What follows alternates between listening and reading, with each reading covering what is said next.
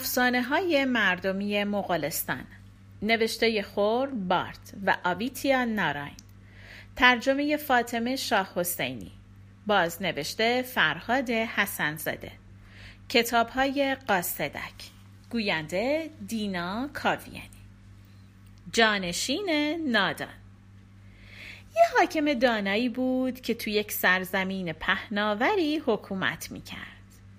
عدالت و صلح و صفا تو این سرزمین برقرار بود و مردم از زندگی کردن در اون سرزمین و دیار زیر سایه این حاکم خوب و دلسوز شاد بودن. این حاکم یک پسر داشت که از بخت بعد نادانترین آدم اون سرزمین بود و حاکم از این موضوع خیلی ناراحت بود. حاکم دیگه پیر شده بود و وقتش رسیده بود که برای خودش یه جانشین انتخاب کنه. یه جانشین آگاه و هوشیار که به فکر مردم باشه. اما پسرش اصلا به درد این کار نمی‌خورد و یک شبه همه چیز رو برباد می‌داد.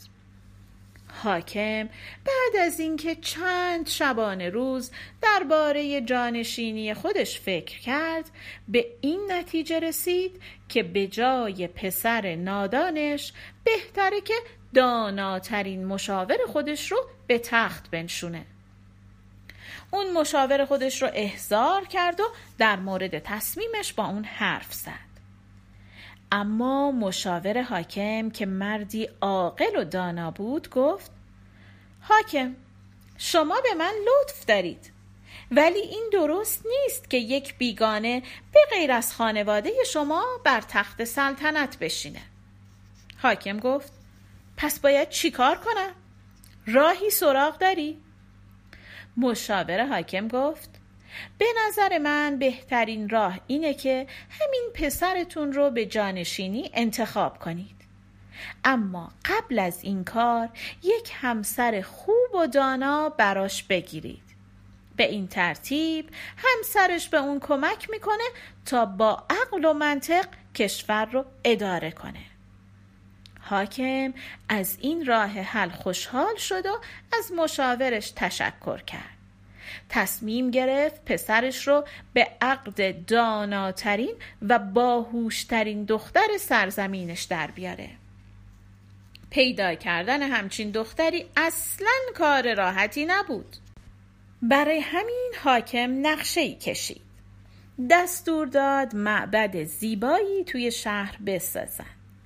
وقتی که معبد ساخته شد دستور داد که عمدن مجسمه بودا رو داخل معبد نذارن بعد از همه دخترهایی که در سرزمینش زندگی می‌کردن دعوت کرد تا برای دعا و نیایش به معبد بیان چیزی نگذشت که دخترهای زیادی از سر تا سر اون سرزمین راهی معبد شدند. اونها با طمع فراوون در مقابل جایگاه زانو می‌زدن و آرزوی ازدواج با شاهزاده رو می‌کردن. اما هیچ کدوم متوجه نشدن که مجسمه بودای مقدس تو معبد نیست. روز چهارم بود که چوپان پیری با دخترش به شهر اومد. اونها شیفته ساختمون جدید معبد شدن و رفتن توش. پیرمرد چشماشو بست و مشغول دعا کردن شد. اما دخترش دعای پیرمرد رو قطع کرد و گفت پدر بی خود وقت تو هدر نده. مجسمه بودای مقدس تو معبد نیست. دعاهات بیفایده است. پیرمرد دست از دعا خوندن برداشت. افراد حاکم که اونجا نگهبانی می‌دادن ماجرا رو به حاکم اطلاع دادن. حاکم خوشحال شد و با خودش گفت بالاخره عروس آیندم پیدا شد. اما برای اطمینان بیشتر تصمیم گرفت خودش شخصا اون دختر رو امتحان کنه. برای همین به خونه چوپان پیر رفت و به اون دستور داد تا صبح فردا یک جفت افسار از خاکستر درست کنه و اگر از این دستور سرپیچی کنه جلادا سرش رو قطع کنن. حاکم این حکم رو گفت و از خونه پیرمرد بیرون اومد. چوپان که انگار دنیا رو رو سرش خراب کرده بودن یه گوشه نشست و ماتم گرفت. اون می‌دونست که ساختن افسار از خاکستر غیر ممکنه دخترش که همه چیز رو شنیده بود به پدر قوت قلب داد و از اون خواست که به رخت خواب بره و بخوابه. وقتی پیرمرد خوابید دختر بلند شد و از علفهای خشک باغچه یک جفت افسار بافت. بعد اونا رو روی یک سنگ گذاشت و آتیش زد. علفهای خشک سوخت و افسارهایی از خاکستر روی سنگ نقش بست. صبح روز بعد وقتی حاکم اومد و یک جفت افسار ساخته شده از خاکستر رو دید به دختر امیدوار شد. اما می‌خواست یه بار دیگه هم از دختر امتحان بگیره. به همین دلیل به دختر گفت به پدرت بگو برای دیدن من به قصر بیاد. اما صبح یا شب امروز یا فردا نباشه.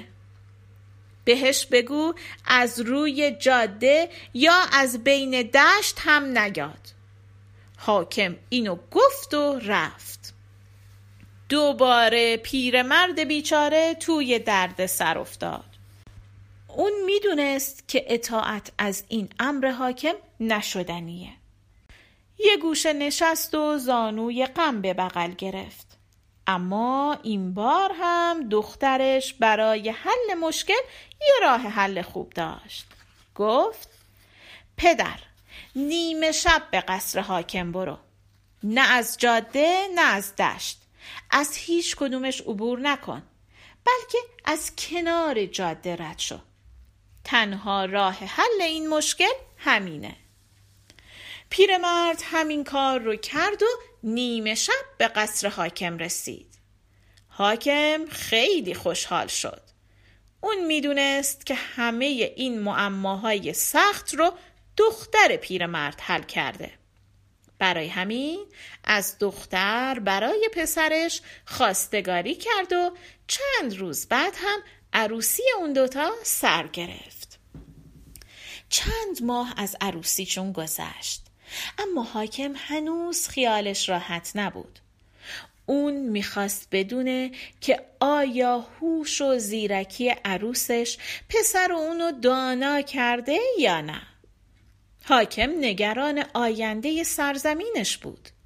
برای همین یه روز از پسرش خواست که با اون به سواری بره. اونها سوار بهترین اسبهای خودشون شدن و چهار نل به طرف دشت رفتن. وقت آزمایش بود. حاکم از پسرش پرسید آیا می‌تونی اسب رو در حالی که دمش رو از سمتی به سمت دیگه میچرخونه به طور همزمان یورتمه راه ببری؟ پسر حاکم گفت بله پدر جان. بعدم فورا از اسب پایین پرید. دم اسب رو به دستش گرفت و اونو از سمتی به سمت دیگه چرخوند و همزمان بر سر اسب فریاد کشید که یورتمه بره حاکم آه عمیقی کشید و سرش رو تکون داد. اون فهمید که پسرش همون نادانی که بوده مونده. هیچ فرقی نکرده. اون می‌دونست این نادان هرگز به دانایی نمی‌رسه. برای همین تصمیم گرفت تاج و تخت رو به عروس باهوش و زیرک خودش بسپره و با خیال راحت بمیره. به این ترتیب اون سرزمین صاحب یک ملکه باهوش شد.